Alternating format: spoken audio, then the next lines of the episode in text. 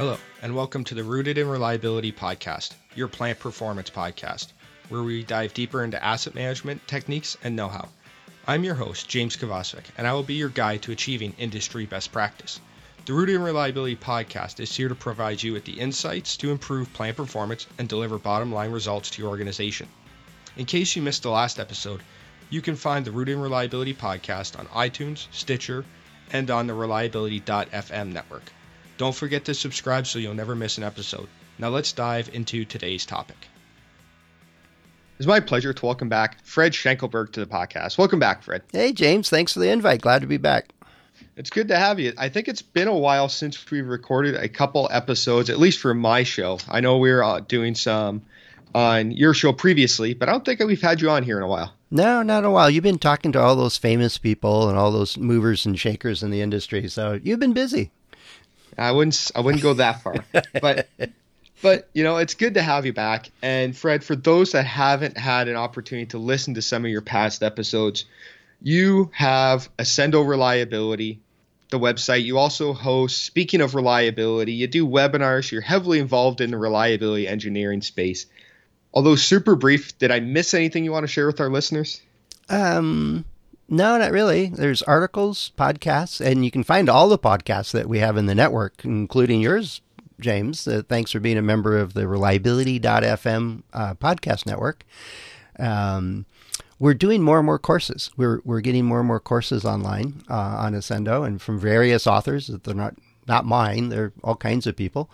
Um, and there's resources. Yeah, there's all kinds of stuff there. Leave leave a few surprises out there for for anybody that checks it out. All right, excellent. Now, Fred, I know you have a tendency to live in the product development space, not the asset management space of reliability engineering. Mm-hmm. Although most of the tools are easily shareable, um, but the question the question I have for you is is around some of those tools. So specifically the FMEA, and I know we've chatted about FMEAs quite a bit before. Yeah. But I sup- but what I'm finding is that for companies that haven't done a lot with FMEAs in the past, you tell them you need three, four, five people for a period of time, whether it's a couple hours each day or a couple hours each week, um, to start doing that. Everyone's like, no, no, I can't do that. They don't want to give up the resources. Did you find that in your experience as well? Oh yeah, definitely. And it it it's easy to tally up the cost. You want six people for a day right? And they and you know directors and operations managers and engineering folks they can tally up that cost, and it's like, well, wait a second, I need that man week to do this, this, and this, and this, and this, and this, and this. How is this going to be more important than what they should be doing? And it's kind of an attitude thing, and it's fair, right? They got limited resources, limited time, they got deadlines, and you come in and say, hey, "Can I take your team away for a day?" Uh, or or sometimes more or sometimes less. Uh, that's a tough sell because the cost is immediate, right? And I think that's that's a fair pushback, saying, "Well, what's in it for me if you do this?" Yeah, absolutely. I 100% agree. You're taking my resources. How do I know what I'm going to get out of this? And especially troublesome if they've had past experiences with with FMEAs or other similar activities where they send their people, they do this analysis, but they never see the results or hear about the results or anything like that. That's very hard to overcome. It is, yeah, and I and it's not peculiar to any one industry or any one group or whatever. I've I've seen it where I, I was sitting down with a group. There were six of us there, and from five different industries one was from aerospace, one was from uh, the railroad industry, one was from uh, electronics assembly systems, one was, you know, it, eh, we all had completely different backgrounds, and we're all together in this one team, and none of them had good experiences with it, none of them, and it was bad facilitation. It was just we didn't it, we used the tool because we had to, and, and we created this great big report which nobody looked at, and we already knew the answer before we started, and, just on and on and on. And so I, FMEA, like any tool, can be pulled out and just mandated and said, "You, thou shalt use it." Especially the folks in the military space, they're they're required to do it, and oftentimes they outsource it to somebody else so that it has absolutely no no value whatsoever. Um, but it's it's one of those things that there's been enough I don't know what's the right word, amateurs trying to do it and trying to figure out how to do it and realizing that it might be a good thing to do, but executing it pretty poorly. So there's enough of a spread of that experience out there that pushes people away from it and saying, well, what's in it? This isn't, I've done that once. It wasn't any good, you know, kind of thing. And there's a lot of barriers that are inherent in our cultures around one, just change in general. And I know you and I have talked about that before. But two is past experience if it's not done well. Therefore, they're all bad, kind of. Yeah, thing. absolutely. And I think part of the other thing too is depending on where we're using that FMEA, there's going to be additional barriers added. So if we're doing it from a design perspective, we're using it to identify that our design is deficient in certain ways and our design is not robust. Yeah. That's how some people look at it. As, well, they, right? yeah. Oh, yeah. I've had a designer actually tell me, he says, why are you calling my baby ugly? You know, this is my, I've been working on this for two years and you're telling me it won't work like 15 different ways. I'm like, well, yes, yeah, kind of, but that's not the idea. you know, come on, let's talk about this. Yep. But yeah, you're talking about failure, and a lot of people don't want to talk about failures. We're going to talk about success. We're a happy group. you know, it's just going to work. so, with all these barriers, what have you done in the past to get support or start gaining support for FMEA? Like, I don't expect organizations to all of a sudden one day saying FME, FMEAs are the greatest things. We're going to do this forever. But how? What are the things we do to start gaining support? So if we ask for an operator and a mechanic, we're going to get it. Um, how do we move in that direction? Well, one, don't ask for it. Just go do it. I mean, and it's the easiest by far. Is if you need to go talk to two people for a couple hours, go talk to them for a couple hours. It's easy to set up a meeting, but don't call it FMEA. If you have that much resistance, go sit down with them and say, "Hey, we want to talk about how could this fail? What are the issues? What are the modes? What's more? What happens more often than not in your? You can ask all the right questions and, and do an FMEA, it takes a lot of work and it's not as convenient and you don't get the synergy when you bring everybody together in one room. But you can start that process. And then you could I mean that's my easiest quickest answer is don't call it an FMEA. If, so, you know, if, a, right? So as a facilitator, I'm going to go start asking the questions I normally would during an FMEA, but on an individual basis, and I'm going to take that and compile it to it's a, form of FMEA, really. Right. It's it's not great. It's not perfect by any means. Maybe you get two people together at a time, or you know, it's easy to call a quick meeting and get it started. But that's not optimal by any means. But the the idea here is that if you face all these various barriers in the culture. And you realize that if you just go to the ops manager and say, "Hey, I need six people to go sit do an FMEA," it's just going to be no and and be, part of that is because they're going to ask, well, what are we going to get from that? I don't want just a report. I want some action. He says, we don't know. That's why we're doing it, right? We, we, we're doing a study to prioritize what we should work on and what where the issues are and p- potentially identify new issues or focus and stuff. And there's ways to, to build on that you, on it already having been done right? And that's where I want to get to is that if you can go and talk to three, four people and you prioritize top 10 things and illustrate that those are important, here's why, right? Here's the action we're going to go do. And even better, if you're in a position where you can say, you know, Bill, could you work on that over there and just make, let's see if we can make that change. I'm the engineer, you're the tech. Let's, let's go experiment with that and see what difference we can make. And we change something and we track the progress of that. And then we come back and say, we just saved, you know, $15,000 a month because we made, we identified that issue and we solved it. Now, nobody's going to argue with that, right? But then you add on, and this is where the marketing part comes in, is you add on to it saying, we're working on the things that are high severity and high frequency you know, combinations of those things. And that's what FMEA helps you identify. And we're doing that because we ask these questions. And that just happens to be called an FMEA. That's the value. And I can point to this, this, and this that we did based on that algorithm. And we're here's the savings from asking these and framing these questions and prioritizing that way. Now, let's extrapolate a little bit and say if I put six people together and I'm using six for some unknown reason today. I have no idea why that's my favorite number, but it's better than tra- saying ask asking for 42 people, I guess. right. And so I get these people together and we prioritize. Now we have more minds, more uh, experience, more ability to really ferret out what are those big hitters that we need to go solve down to like number 10 on that list. We're probably already working on one and two. But what's the next group that will really save us some money? And let's iterate on that and focus on it. And th- this happens to be a process that's a living document and we keep working on it. Where it, so my answer to your question when when there's a lot of pushback and you're trying to gain support is just gaining support based on the theory and based on past experience. In many organizations, that's just a non-starter, right? You're going to need an adventurous champion that says, "All right, yeah, I'll I'll lobby for you and I'll get you those resources and go try it, keep track, see what kind of results you get, and if it works out great, that's great, and we'll move forward. If it doesn't, then we tried and we're gone."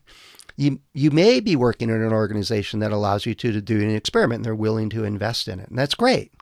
But if you're not, and you, and you still see it as the right tool to help the organization, we'll start small, track the, the results that you get, and then just say, you know, if we figured these things out, what if we found five more things like this and focused on them and actually made progress on those?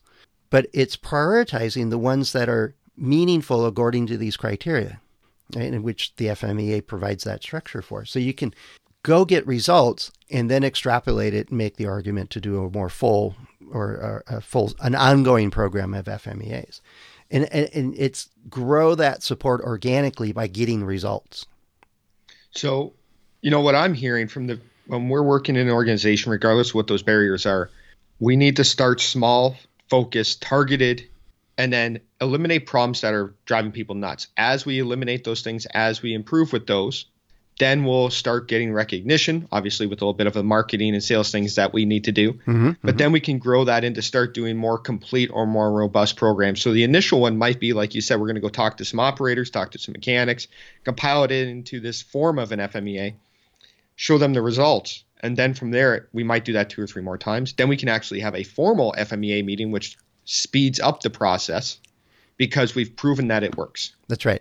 Now it's it's easy if it's within your own group. Let's say you're working on a particular line, and I'm thinking of, of a manufacturing engineer or a reliability engineer that's working on a particular line or section of, of a program.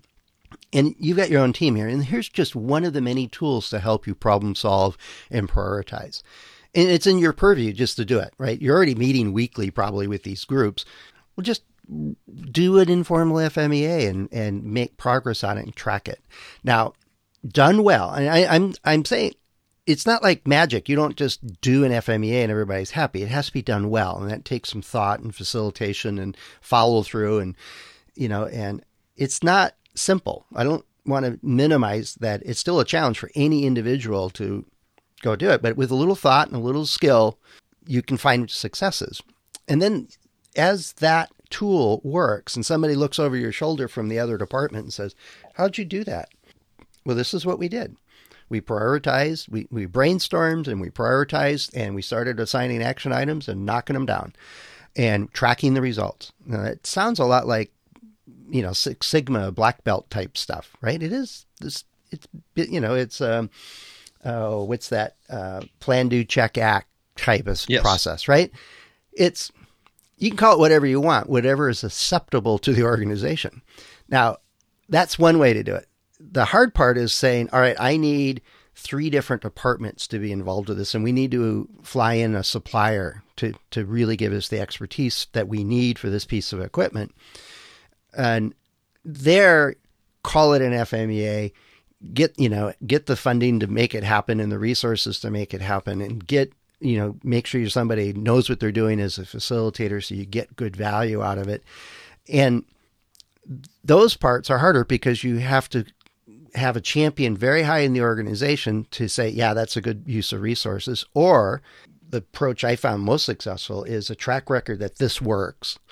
And it, if we expand it across groups, it'll work better. That's that that kind of of, of thought process. It, it, the strategy is called a beachhead, right? Get a get yep. get your beachhead and move out from there.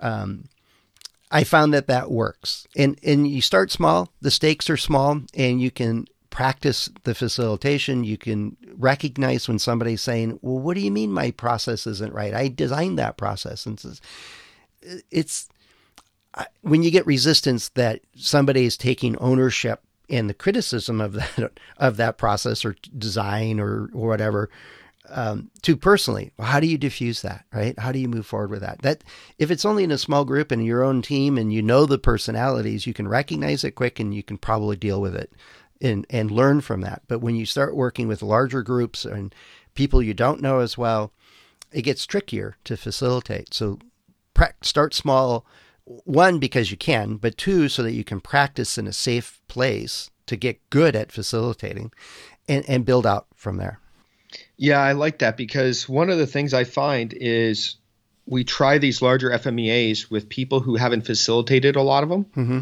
And as a result, it doesn't go well. There's arguments, there's discussions, there's all these things that happen, and we don't get what we need out of it. Right. So I, I like the idea of practice and starting small, build up those skills as a facilitator because every time you do one, you're going to learn more and more, right? Yep. Um, and then from there then once you have a good base then you can expand out a bit more to a more formal larger group different departments those types of things yeah. i think a lot of groups miss that part they go right from i'm going to take a class on fmeas and not facilitate any to we're going to do this large one that's on a critical system right. and has lots of visibility within the organization and then it doesn't go well right and you spend two days with 10 people and you don't really get anything out of it UE Systems has been the premier source of ultrasound instruments, technology, and support for 45 years. From handheld inspection tools, state of the art and complementary software, and now permanent sensors and 24 7 condition monitoring, UE Systems has everything you need to take your ultrasound program to the next level.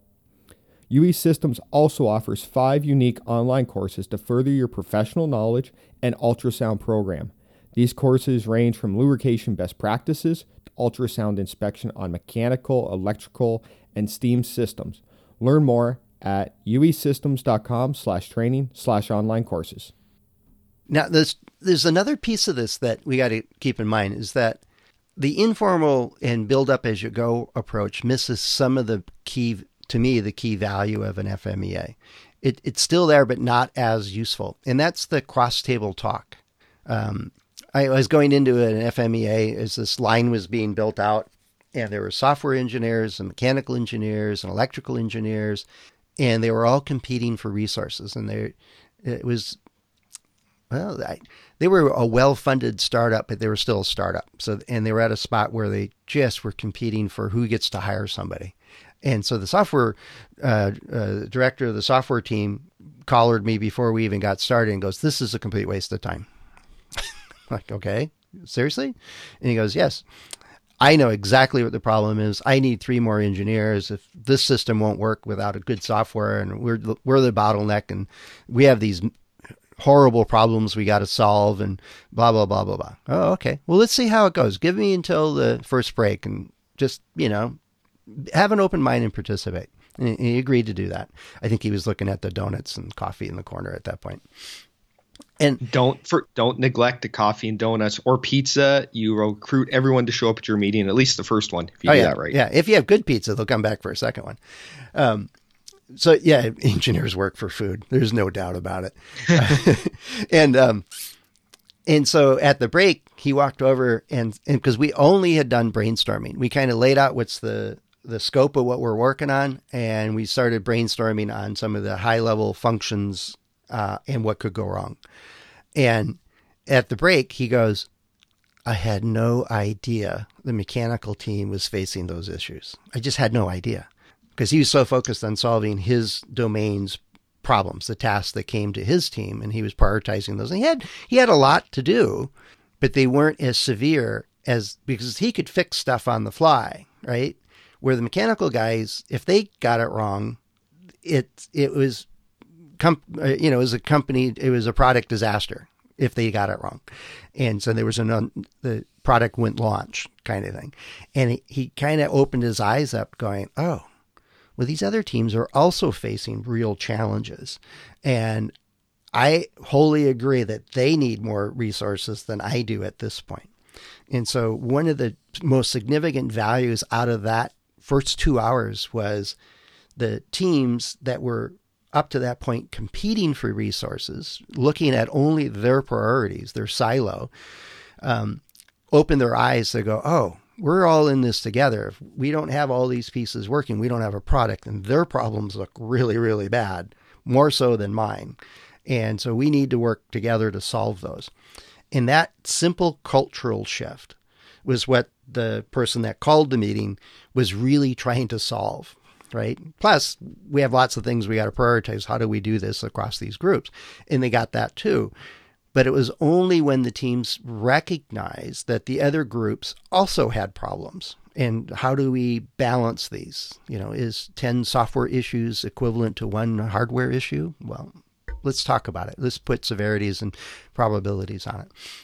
And so it was in in those cross group FMEAs that to me is a much larger value than having a list of 10 things to go work on right? Uh, not to minimize having action items and going fixing things but it's the the culture of the team recognizing that we're we all of our parts of our system have to work for the system to work. And we need to work together to make that happen rather than competing with each other to make our part happen yeah, it's that overall systems approach, if you will, right? Right. We may improve this here, but this is going to cause all these other people and all these other areas problems. So how do we collaboratively move this forward? That's and right. I think you know the one of the major benefits that I've seen during FMEAs and RCMs is what you mentioned, where the team learns so much more about the asset or the system, how it works, the problems with it, how what they do influences others. Mm-hmm. That that's almost as valuable as the analysis itself, in my opinion. Yeah, no, I, I wholeheartedly agree. Yet it's, you never really know if that's going to pan out in the group, right? If everybody is sticks to their silos and goes back to their old behaviors after the event, it, had little impact. But when when it's done well and you stress, you you as a facilitator is making it safe for people to share and understand each other's problems to get out of their own shoes, so to speak, use that metaphor, and un- take it from the point of view of the other team's point, of, you know, uh, perspective of this, and then sh- share your perspective, but make it not I need that resource, you don't have a, a big problem, and then la la la la, I never listen to it. Now that's the facilitator's job is to get people to be safely able to discuss the issues that they're facing and under and it's sort of like just the facts. It's here's how often it occurs here's how what happens when it occurs here's the consequences of it here's its connections. And, and laying it out in that structured way allows us then to say all right well this is more important than that. And that's the whole point right of an fmea is what do we collectively need to work on and focus on and devote resources to solve and when those get solved, then hey, your problem is next in line. You can see it; it's number six on the list. We're we got to get to that too. But right now, this one over here in this other department is more important. Do you agree? And so, a well done FMEA goes back to the original question, James, is that now we have a team that says that was a useful discussion. I learned a lot, right? And we actually got these eight action items and we went off and solved those things. We and we made progress. We could you get that's the other hard part is you got to quantify how much of a difference it actually made right? Um, so that you can justify the expense of doing one again. But the if you can get your team members to say that was a useful discussion. I learned something that you need to write down. You need to get them to give you permission to quote you on this, right? And to point to it and say, this is part of the justification. It's changing the culture and it's making a difference. Yeah, absolutely. You get all those benefits. And I think as more organizations, going back to the original question, is how do we gain support for these? Is as that cross collaboration continues and people learn more and more about these things, I, and they start to see those benefits. I think that helps us build that support, but it doesn't happen overnight, right? It's a oh, no. short, it's a not a continuous or immediate process, if you will. No, not at all. And even if you have senior management support, or you do one FMEA and it gets recognized that that was really valuable, um, and I've seen FMEA programs get absolutely destroyed because somebody says, "Oh, that was good. Let's do that all the time." Now, wait a minute FMEA is not an all the time tool. It's useful in lots and lots of circumstances, but it needs to be the right tool for the problem, right? Just because you don't have a hammer in your kit doesn't mean you use the big wrench, right? Well, we do sometimes. It's it is a tool to help in specific problems and issues and so on. So use it when it's going to add value. I always want advise people that going into doing an FMEA or thinking it's the right tool is to think through, well, what's the potential benefit from this? Right? If we already have a top 10 list of critical issues that are high severity that we need to go solve, FMEA was, and the FMEA is really only going to confirm that, well, then don't do the FMEAs it's not really going to give you much value other than that crosstalk, which I would agree is useful. But you already have a mechanism that those are the top issues, and we're going to resource those anyway. If there's doubt about those being the top issues, or we have eight different top 10 lists and they're all different, within an FMEA is a beautiful tool to coordinate across that entire system. So it's it's use the tool when it is the right tool to use. Otherwise, you destroy it. And then also, if you have a senior manager that says, "Oh, that was great, do it all the time," coach them in saying, if we do that, one, we don't have enough facilitators. Two, it's not always the right tool. It works well when it's applied well. So let's be careful about that. We don't want to destroy it.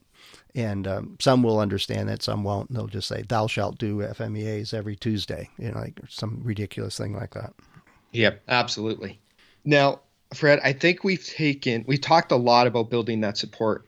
What are your top one or two things you want to tell our listeners to build support for FMEAs? How how do we want to summarize this conversation? Um, in vast majority of situations, to start small and build a case history of success.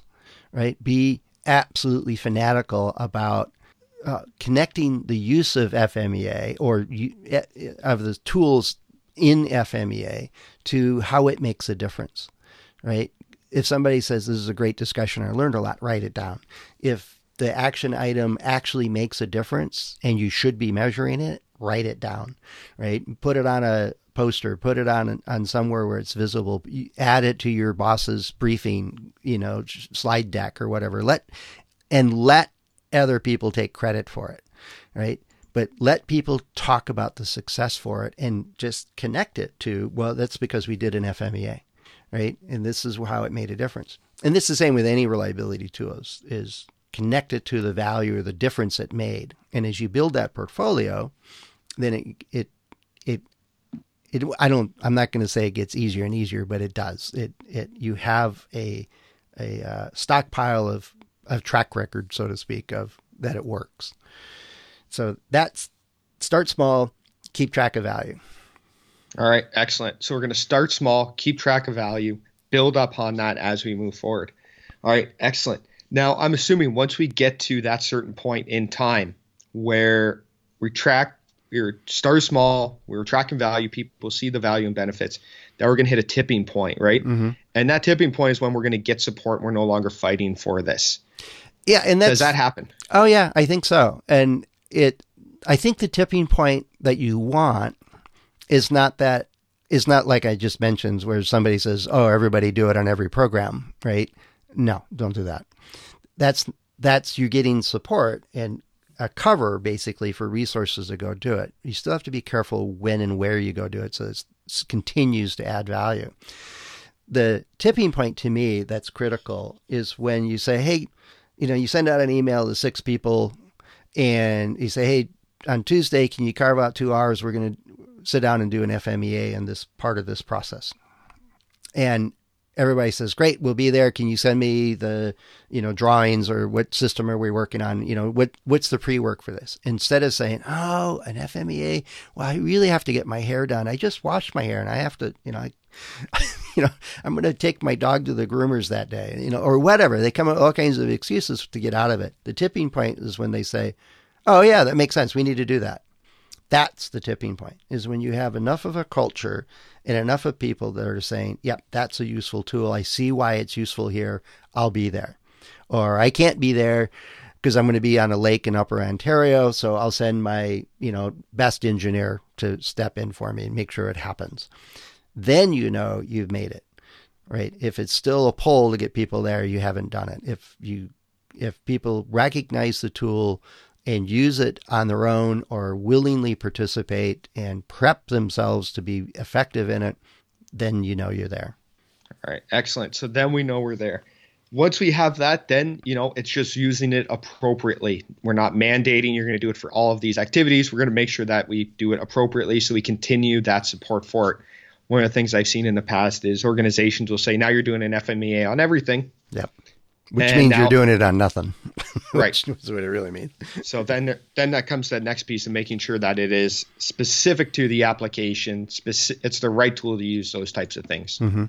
And you know, it- and sometimes at some point like that, an organization will say, "Well, we need a like a a manual or a procedure written up on how to do FMEAs," and there's plenty of them out there. There's all kinds of standards, but very few of them say, or up front, here's a list of questions before you even call a meeting for it. Is here's the criteria by which we do this.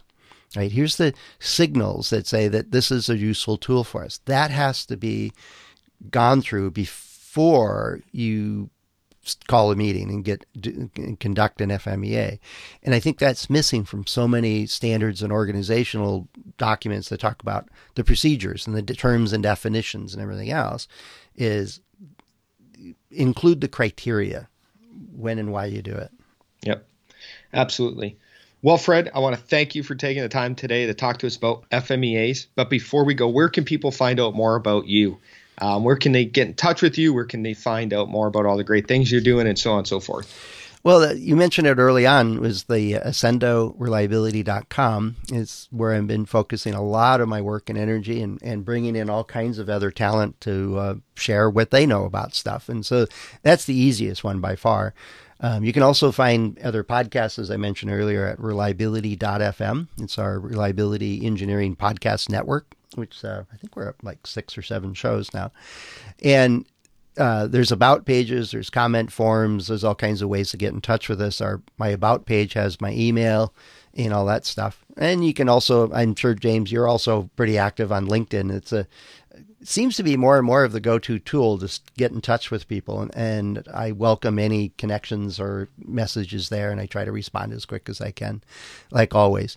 So. Um, it's pretty easy, and and uh, you know, James, you and I have names that are easy to find on on Google, so we're we're fortunate that way. Well, yeah, if they can spell it right, they can find me. That's right. yeah, same here. That's true.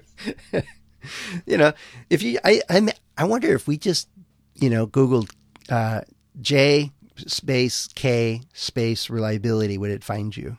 I don't know. I'm going to try that now. Yeah. yeah. It might. Yeah. So anyway, um, yeah, I'm pretty easy to find and, and uh, do encourage people to ask questions or get in touch. Um, I, as you know, James, I love talking about reliability stuff. So um, more the merrier on that. Yeah, absolutely. Now, one other question I always like asking is do you have any favorite resources for FMEAs? Is there a book, a website, a blog? Obviously, you know, the blog on Accendo Reliability has a lot on FMEAs, and I'll make sure to link to that. But is there any major resources that stick out in your mind? Uh, two of them, actually. One uh, is Carl Carlson um, has a series on Accendo uh, called, oh, I'm drawing Inside FMEA, or I can see the logo for it. It's like a tree. Um, you can see it under articles, under tools, I think, or maybe on product development. Or if you just search for FMEA, you're going to run into Carl's stuff. Now, we're actually trying to redesign the site. I've been working on it for a couple of years now. It's amazing how many moving parts there are. Um, where there's a resource page that Carl built that lists here's if you're brand new to FMEA, here's the 10 articles to go see. Here's the sequence. If you're want to focus on facilitation, go see these articles. And then he lists out books and webinars and training and podcasts that where we talk about all this stuff. So it's it's pretty much the one-stop shop to learn everything you need to know plus more on FMEAs. And Carl's got a, a, a really detailed, well-written book on the subject. It's big, right? And it covers everything. Now, if the other resource I recommend, and I think it's up on the site also in, in Carl's area to point to it, is by McDermott. And it's a little itty bitty book. It, it's got, I don't know, 40 pages, 50 pages, something like that. It's a small format. You can read the entire thing in an hour, but it's a go to resource for just the basics. Here's the definitions, here's the process, here's the basic steps. And so I often use that book to, and I give them to everybody coming to the meeting prior to it. So we all have a common language and process to start with. And it's quick and easy. If you scan through that thing, you've got the basics, and then we can build on from there. Uh, so McDermott's book is called uh, Basics of FMEA, I think, or something like that. And then Carl Carlson's work on Accendo and other places, um, but he's got a great resource page up on the site. All right, excellent. I will make sure to link to all of those. Um, there, those are about how do you do FMEAs. They probably, I believe, they provide some great insight to facilitating because mm-hmm. that's what Carl's all about is making sure they're effective and not just a time suck. Yep. Um, and that's the title of his so book. So I'll make sure to link to. Yeah, that's the title of his book is Effective FMEAs, but his series is named slightly differently. So you'll find it. You'll find it. All right. All right, excellent. Well, I will make sure to link to all those in the show notes so people can easily find them. Fred, I want to thank you for taking the time again. It's always a pleasure. Oh, um, joy's all mine, uh, James. I always enjoy it and look forward to another invite someday. Absolutely. All right. Thanks, James. I would like to thank you for listening and remind you that you can always find out more on maintenance, reliability, and asset management at www.eruditio.com and by following our blog. The Rooted in Reliability podcast is a proud member of the Reliability.fm network. I'd like to ask you to please rate and review this podcast on iTunes or Stitcher. It ensures the podcast stays relevant and is easy to find by like minded professionals. It is only with your ratings and reviews that the Rooted in Reliability podcast can continue to grow. I thank you for providing this small but critical support. We'll see you next week when we dive into another burning topic with Rooted in Reliability, your plant performance podcast.